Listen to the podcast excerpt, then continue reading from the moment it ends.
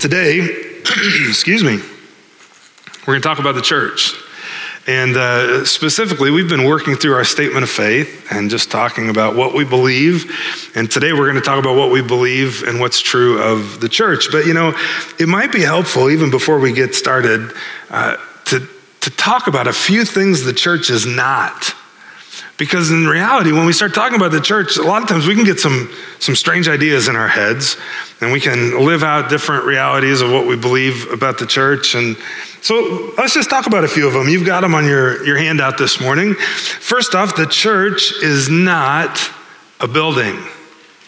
Now, we refer to our building as a church, and that's common, and that's okay. There's nothing wrong with that. But when we're talking about the church as, a, as we read of it in Scripture, the church is not a building.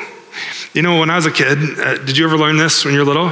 Here's the church, here's the steeple, right? And open the doors, here's all the people. But you know, it was really kind of wrong. What it should have been is uh, here's the building with a steeple, open the doors, here's the church. Because the people are the church. That, that's, that's what uh, scripture makes clear that, that the church is really God's people, it's not a building. Second thing the church is not the church is not a single denomination. We're part of the Evangelical Free Church of America. That's our, our tribe, kind of our clan, our, you, you could call it our denomination. Uh, but the church is more than a single denomination. Uh, it's not, you know, us four and, and no more. Think of it like your extended family. I'm going to talk a lot this morning, just I'll, I'll refer probably often to the church as family. And, and when you think of the fam of, of your family, you have your immediate family, right? Well, for, for you and I, that's Wawasee Bible.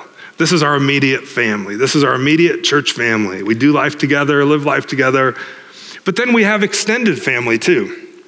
We have extended family, and that's kind of the, the EFCA, our, our extended family, our, our cousins and our aunts and our uncles and all that sort of stuff, right? But then you also have like distant relatives, don't you?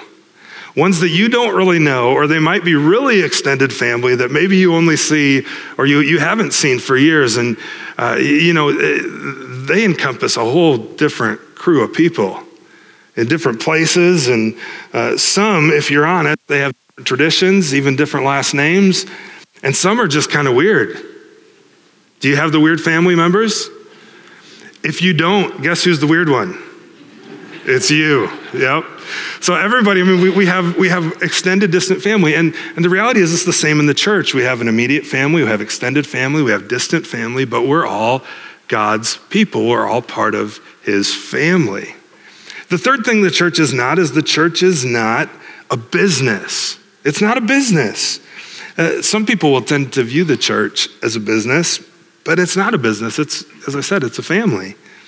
You know, that being said, there's some principles of business that as we organize as a church and gather in our context in North America, there's some business things that have to happen, you know, to pay to keep the lights on, to heat the building, to, uh, to care for some of those things. So there are aspects of it.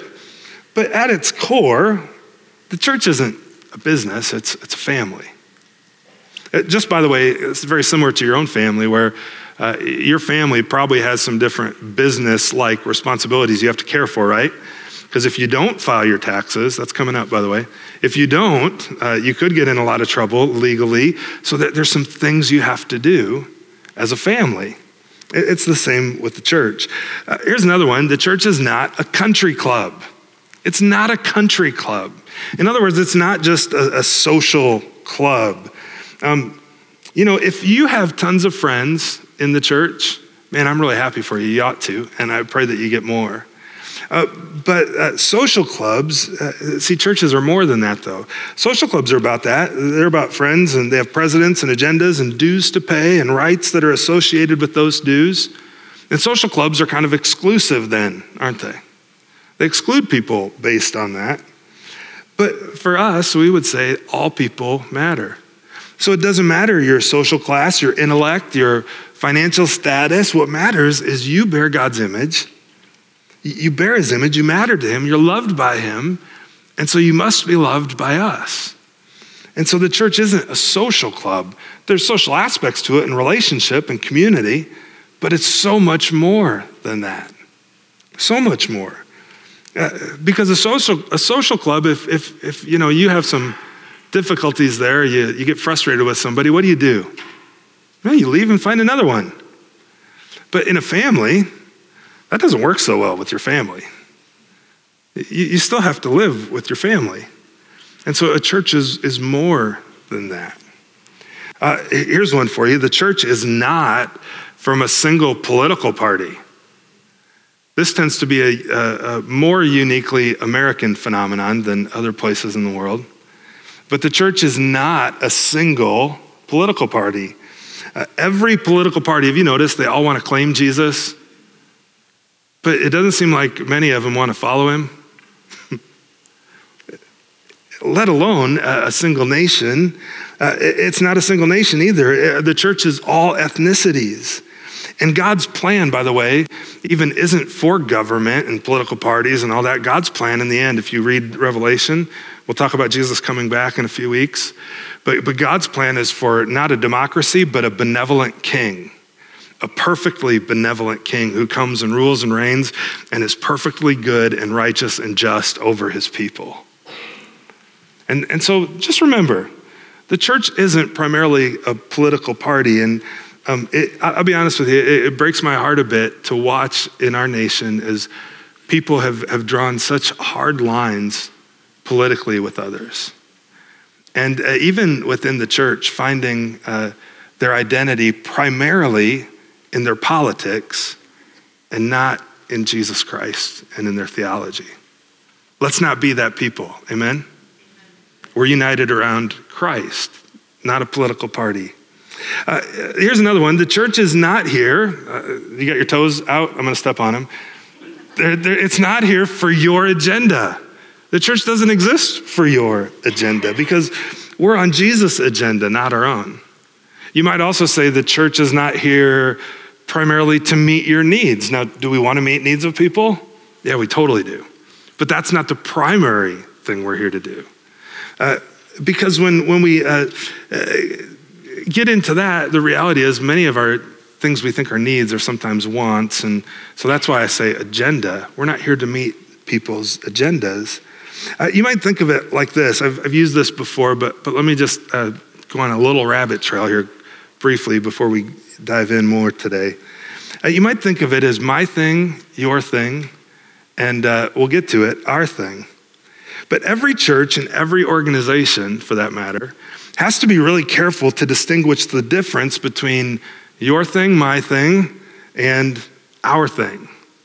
Your thing, my thing, and our thing. Let me, let me try to explain what I mean here, because if, if we can't distinguish this, then we start doing everything and we get burned out. And it's frustrating. So here's what I mean by that. Everybody, every one of us, we all have our thing, like your thing and my thing. For example, uh, let me give you some examples here. Uh, this is your personal interest. This is what you like. This is what you enjoy. So for some of you, uh, my thing is hunting. That's not my thing. It might be your thing. For some of you, my thing is camping. Also not my thing. But it's great if it's your thing. Uh, for some of, some of us, here we go, my thing is baseball. Do you like baseball? For some of you, my thing is uh, Purdue basketball. You had a rough day yesterday, and I'm sorry. We should have prayed for you too this morning.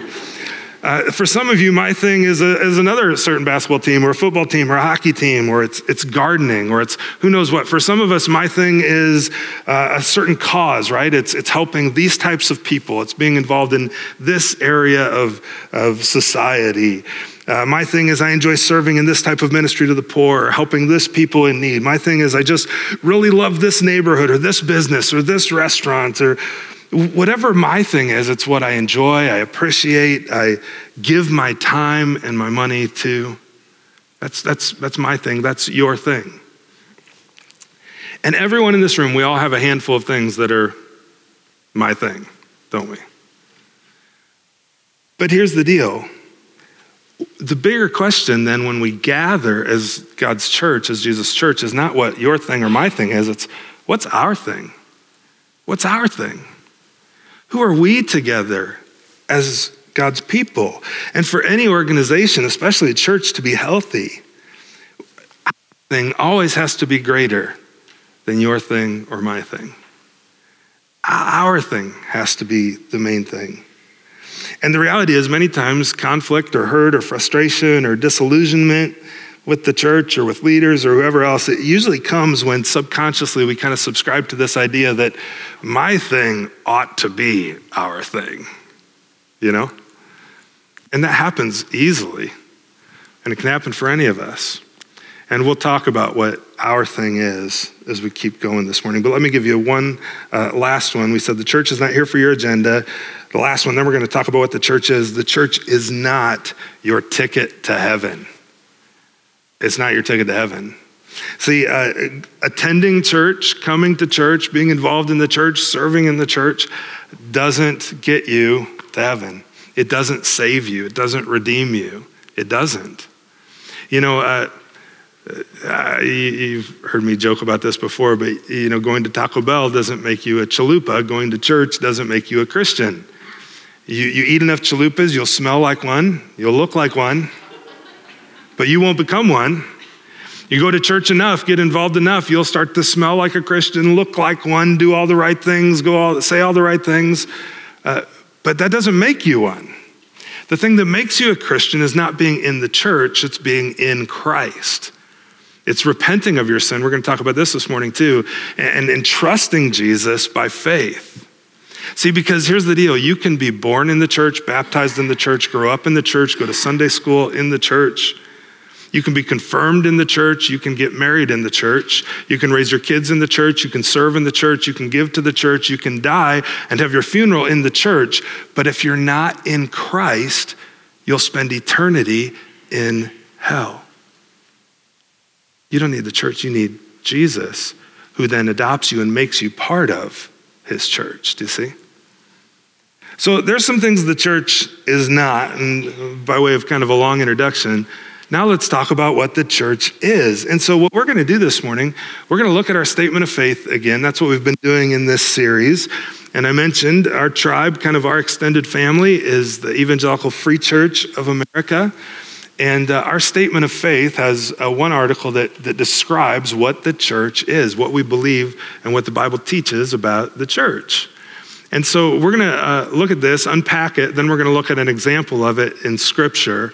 Uh, but first, let's read this statement together. And it's, it's a big one today, so I apologize for the text being a little smaller. But let's read together. We believe that the true church comprises all who have been justified by God's grace through faith alone in Christ alone. They are united by the Holy Spirit in the body of Christ, of which he is the head. The true church is manifest in local churches whose membership should be composed only of believers. The Lord Jesus mandated two ordinances baptism and the Lord's Supper, which visibly and tangibly express the gospel. Though they are not the means of salvation, when celebrated by the church in genuine faith, these ordinances confirm and nourish the believer. Well, as I mentioned, uh, we spent a lot of time already saying what the church is not, so let's look at what it is. And uh, specifically, let's start in the middle, where we read the true church is manifest in local churches. There's, there's kind of two, two things here we need to define, aren't there? we need to say, uh, what's the true church? What do we mean by that? And, and what's a local church? What's the difference? Uh, we stay even right at the beginning. We believe the true church comprises all who have been justified by God's grace through faith alone in Christ alone. And, and so the true church then is all believers in Jesus Christ. The true church is everyone who's put their faith in Jesus Christ and come to him for salvation. It, it doesn't matter what denominational background that's from. If somebody has put their faith in Jesus Christ, guess what? They've been united to him and united to his family, to the church by the Holy Spirit, and, and they're part of the family. They're part of the true, universal, you might, as another term that's used sometimes, church. Now, here's the deal the, the church also, a couple other terms we could use is, uh, is visible and invisible. That there's a visible church where we look around and we see everybody who's part of the church and who claims to follow Jesus, but uh, really God knows, the Holy Spirit knows it, whether or not you've, you've truly repented and, and, turned to Him in faith, or if you're just kind of doing the chalupa thing and, and just showing up to be involved, right? So there's a visible church where maybe not everybody has truly trusted Christ, but the invisible church then is the true church, those who really have put their faith in Christ. So let's talk a little bit more about what uh, the true church is. Uh, first off, the, the true church are those who have been justified by grace alone, through faith alone, in Christ alone. Now, uh, 500 years ago, uh, Martin Luther and others uh, during the Reformation really rediscovered this truths from Scripture, which had been masked from many people by the, the church at the time. And, and they came up with these five solas, five things like five alone statements that, that really are the bedrock of our faith according to Scripture. And we see three of them right here grace alone uh, sola gratia, that, that we're saved by grace alone. It has nothing to do with us, it has everything to do with God's free gift to us. And that we receive this grace not by anything we do. Again, not by just showing up to church, right? We receive this grace through faith alone, sola fide. Like the only way I can receive God's grace is through putting my trust in Jesus Christ, through faith alone. And see, that's the next part in Christ alone. Not faith in my good works, not faith in how much I give, not faith in, in anything else, but faith in Jesus Christ and his finished work on the cross for me and his resurrection to give me eternal life and claim me as his own. Do you see?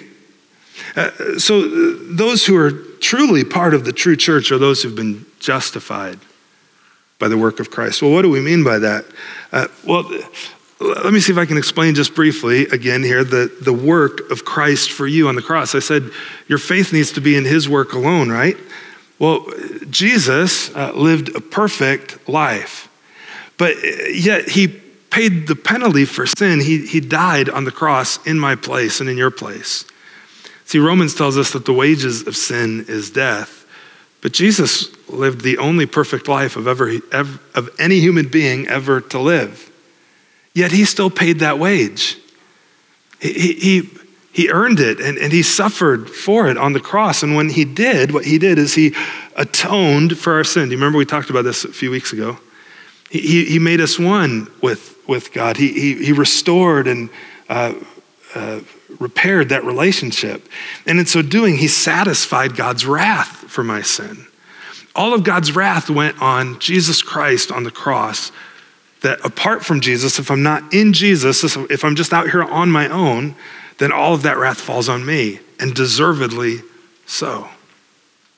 Because God's just, and He can't deny His justice and His righteousness. So by His grace, He, he pours it out on Jesus as our substitute. And, and what happens then, here's this word justified, the Father then uh, declares us righteous. That's what justification is. He doesn't say you earned righteousness somehow. Yeah, that, I think that's enough. Josh, I think now you're okay and justified. No, he doesn't do it on anything based on my work, but only on Christ's work. And he simply declares me righteous. It's, it's his work. He's the one who makes me righteous and justified. And so, uh, what Jesus does then as well is he, he sets me free from sin. Uh, see, he satisfies the wrath for sin, but he also sets me free and releases me of my sin and cleanses me and makes me new. And in this whole process so far, what have I done? Nothing, have I? All of this originates with Jesus and with the Father. And even then, uh, the Holy Spirit begins to work in our lives. We, we looked at the Holy Spirit last week, and He works on me, and, uh, and He then uh, causes me to believe, and I have faith in Christ. And the only work of mine or yours in being justified, and then thus being made part of the true church, is having faith in Jesus Christ. And everything else about it is God's work the work of the Father and the Son and the Spirit. And it's all grace alone. through faith alone in Christ alone. Do you see? Uh, another thing about the true church, then, is one, it's, it's made up of those who've been justified by grace alone, through faith alone in Christ alone, is that when we speak of the, the true church, Jesus is the senior pastor. He's the lead pastor. He, he's, he's the, the chief shepherd, scripture calls him. See, uh, look at this uh, Colossians 1. Paul writes, he says, He, speaking of Jesus, is the head of the body, the church. He's the beginning, the firstborn from the dead, so that in everything he might be preeminent, he might be first. Jesus is the senior pastor of, of the true church and of every local church, by the way. It's his church. That's why uh, Peter, when he's writing to uh, some local churches, he tells the elders, he says, when the chief shepherd, the senior pastor, when he shows up, uh, you'll receive the unfading crown of glory. Friends, Jesus is the senior pastor. He's the one who's in charge and in control. It's his church. Uh, the true church also then is united by the Holy Spirit. All these statements, by the way, are just kind of right out of our statement of faith. I'm just, you have that on your handout. I'm just kind of walking through some of these things. The Holy Spirit does the work of, of regenerating us, making us new, we saw last Sunday. And He unites us to Christ, He unites us to the church. The thing that makes you part of the church is the work of the Holy Spirit in your life. Uh, Paul writes to the church in Corinth, he says, For in one spirit we were all baptized into one body. Jews or Greeks, slaves or free, and we were made to drink of one spirit. We're, we're, we're one in the Spirit. The Holy Spirit unifies us in Christ. So that's the true church. Those who've been justified, who've, who've trusted Jesus Christ by faith. But then we also said there's the true church, and then there's it's manifest in local churches. In local churches. Well, what's the local church? Here's one simple way to think about the distinction here. You might think of the true church as the church capital C. Capital C. Like the, the whole church everywhere, anyone everywhere, all through time who's put their faith and trust in Jesus Christ, that's the church, capital C. But then there's also uh, many local churches, lowercase c, right? And that's us. We're, we're one of those churches. Wawasee Bible is a local church in Jesus' great, universal, true church. And so uh, the local church then uh, is, is simply uh, God's gathered people in a specific place, in a specific locale. Uh, local churches, they're just manifestations of the true universal church in specific places at specific times. And you see this all throughout the New Testament. You know, many of the books of the New Testament, um, Romans, 1st and 2nd Corinthians, Ephesians, Galatians, Colossians, Philippians, Thessalonians, they're written. Do you know where those names come from? From the local church in that place that Paul was writing to. He's writing to a, a, local gathering of those who live in that place and gather in that place that are part of the greater true church. That's the local church. And so Wawasee Bible is a, a local church. And uh, the word for uh, church, I mentioned this earlier, is ecclesia. Ecclesia in Greek, and it, it simply means it was used not only of God's people, but of any gathering of people that gathered for a specific purpose would be an ecclesia in, in uh, New Testament times. But it, uh, over several centuries, I mentioned this earlier too, the German word Kirche, meaning house of the Lord. And I don't know if I'm saying that right. So if you know German and you want to correct me later, I'm all for it. I'm just going with that though. Uh, but it began to be substituted in German for ecclesia, and then it got translated to us for, as church. And, and the word church is not a translation from the Greek, it's it's really a substitute and a lot from that German one, which means has this idea of a building or a place associated with it. And so that's why sometimes we, we think of the church primarily as here's the church, when it's really here's the church, here's God's gathered people. Um, and the, the New Testament helps us with a lot of metaphors for what the church is. Let me give you a handful. Uh, it talks about the church being family. There's a lot of different family images of the church. I've talked about that. It's probably one of my favorites. uh, because it really expresses truly who we are as God's people as we gather and as we do life together. If you come to Discovery class in a few weeks, um, you'll, you'll hear me use this illustration of the difference between a family and, uh, say, a, a, business or like a restaurant you go to, right? How many of you, if you uh, go out to dinner and you get your food at the restaurant, the, the waitress or waiter brings it to you, and, and you get your food and you're kind of like, hmm, it's okay, but it's, it's a little salty or it's kind of cold. What do you do? You might kind of raise your hand, get their attention, and say, hey, this just isn't right. Could you take this back and could I have something new? That's pretty common, right? You can do that. What if you tried that at Thanksgiving? I dare you. Try that at Thanksgiving next year with, with your extended family. You know, you're sitting there and mom or dad brings out the turkey and you're like, mm, it's a little salty.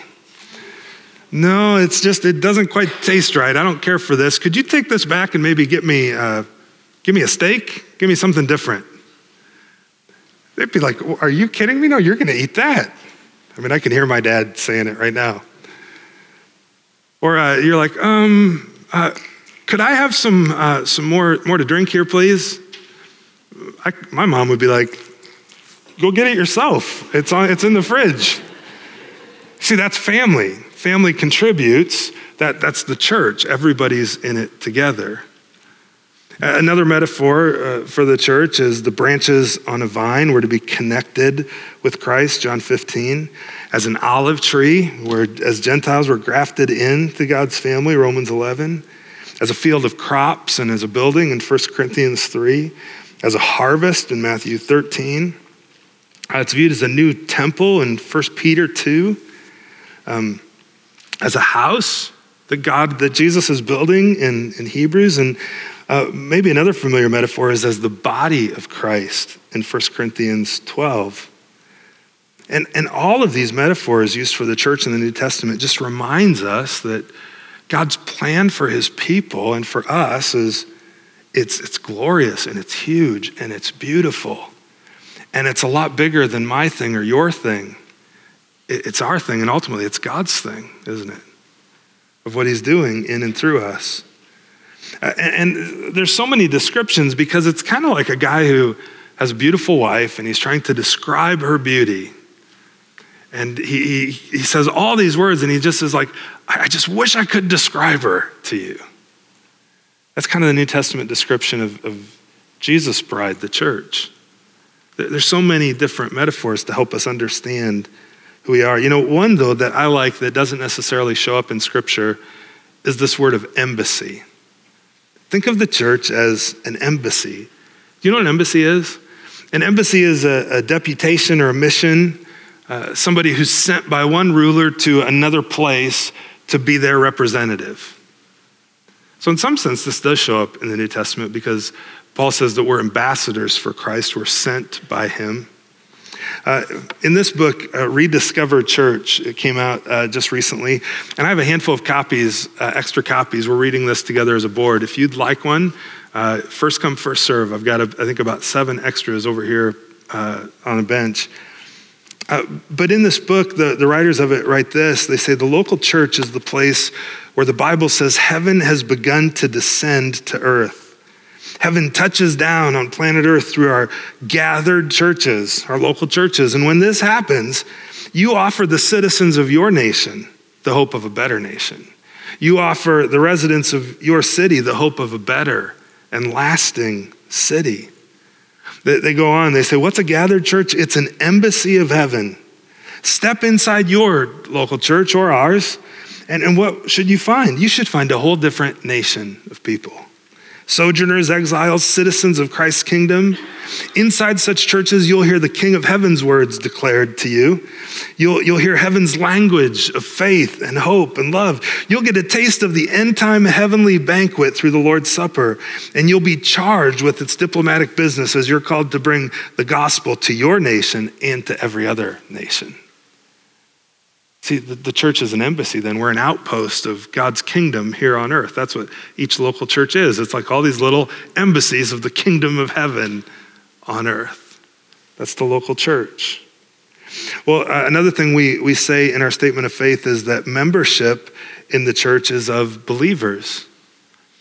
And, uh, you know, it, it's taken for granted uh, many times in Scripture. Paul uh, calls out different people by name in local churches because they're, they're part of that church.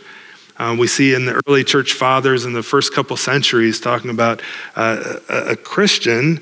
Uh, it, it, was just, it was assumed that if, if you were a Christian, you were part of a local church. Like there's no such thing, uh, according to scripture, there's just no category for Lone Ranger Christians who just kind of do life on their own and don't associate with the church. There's no category for it. We, we express it in our time and place culturally as church membership, which the first step of that, if you're interested, is, is a discovery class. And the, the reason we do that, there's a handful, but um, you know, the question comes up why church membership? Why can't I just be a participant in my church without becoming an official member? You know, we don't make a big deal about this. But you know, you could sum up the difference between somebody who just shows up and somebody who's uh, gotten involved in membership with one word, and that word is simply commitment. It's just a tangible expression of commitment to saying, This is my family. And you know what? Since it's my family, I'm committing to this family. And uh, so when things go sour, I'm committed here. I'm going to sign my name on the line. Now, does it have any legal binding? Not really. Uh, but what is it? You, you, sign your name on how many other things to say, yeah, I'm good for that? Well, why wouldn't you do it for membership? And uh, I would encourage you, if you haven't become a member, to consider it. It, it. it is. It's just simply you saying, I'm committed to this local church. And uh, even as uh, you get involved in the church and serve, you know, one of the things uh, Paul says to the church in uh, Corinth, he says, do all things decently and in order. And one of the ways we do that is through membership. And so, certain levels of leadership in our church, you know, you, you've, you, you have to either attend a discovery class, and then another next level of leadership, you have to be a member. Why? We just want to know that, that you're committed. We don't want to put you in charge of something and then watch you bail three months later and watch all the people underneath you be hurt. Uh, membership is just simply a commitment. So I'd encourage you to make that commitment if you haven't, and you consider Wawasee Bible your church home. Uh, here's another thing about a local church is it gathers regularly. It gathers regularly. Uh, you know, uh, that, that's the word, ecclesia, a gathered people for a specific purpose. You, you, can't, you can't really live out your role in the church without being part of a local church that gathers. And you can't do it without gathering. That's what the word means. You know, uh, the writer of Hebrews wrote this. He said, Don't neglect to meet together as is the habit of some. And I think if, if we could uh, update this for 2022, 2020 on, really, say, as became the habit of many after COVID. Would you agree? Yeah. But encouraging one another. Don't, don't neglect it. Encourage, that's part of why we gather, is to encourage one another. All the more as you see the day drawing near. Hey, let me say to those of you, if you're joining us online, I'm so glad that you're with us. And I recognize for some, that's, uh, that's your way to connect, and it's really the only way for you right now, and that's great. Uh, but if, if your situation is one where you could come and gather, I wish you would. And uh, there'd be something about coming and being with us that, that you would benefit from, especially doing it regularly. So just know you're loved in any case, though. So uh, we talked about all this. Let's talk really briefly here and look at an example of this from Scripture in Acts chapter 2. You got your Bible? Turn to Acts chapter 2 with me. And we'll move uh, fairly quickly through here, but it, let me give you a little background of Acts chapter 2. In, in Acts chapter 1, uh, Jesus ascends, he leaves earth and goes back to be with his Father. And uh, as he does, he leaves some instructions for his disciples. He says, You're going to be my witnesses here and in Judea and Samaria to the ends of the earth. And he tells them, Wait around, though, don't take off yet. Wait until I send the Holy Spirit.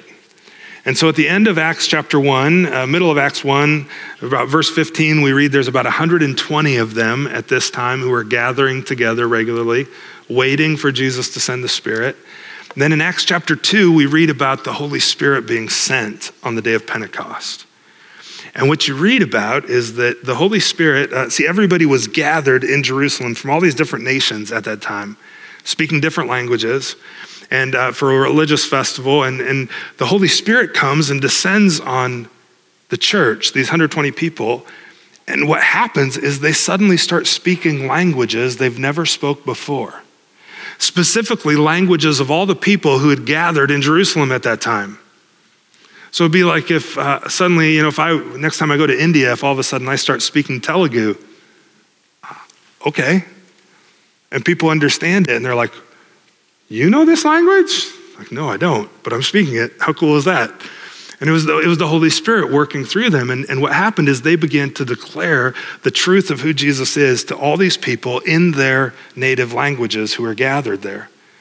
And it was called the Day of Pentecost. And what, what happened then is uh, some looked at him and said, These people are drunk. They're crazy other people repented and believed. And what we read uh, later in chapter 2 is that Peter gets up then to start preaching in verse 14, and he stands with uh, the 11. He lifted up his voice and he said, Men of Judea and all who dwell here in Jerusalem, let this be known. Give ear to my words. These people aren't drunk like you would might suppose. It's only the third hour of the day. Uh, but this is what was uttered through the prophet Joel. See, all this was prophesied ahead of time. And he goes on, uh, verse 22, he says, uh, Men of Israel, hear these words Jesus of Nazareth, a man attested to you by God with mighty works and wonders and signs that God did through him in your midst. As you yourselves know, this Jesus, delivered up according to the definite plan and foreknowledge of God, you crucified and killed by the hands of lawless men. This had happened 50 days prior to this, is when Jesus was crucified. And uh, you, you go on, and uh, Peter uh, just tells them the truth of who Christ is and what he's accomplished. And he, he says this He says, uh, Let all the house of Israel, therefore, know for certain that God has made him, talking about Jesus, both Lord and Christ, this Jesus whom, whom you crucified.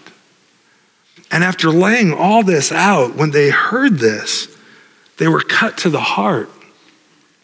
And they said to Peter and the rest of the apostles, You ever been cut to the heart with something? And, and what's your question then at that point? What, what, do I do? How do I make this right? What, where do I go? What, what now? Well, that's exactly what they said to Peter. Like, brothers, what, what should we do? And so Peter answers them. Peter said, You need to repent. Repent means to, to turn, means to change your mind.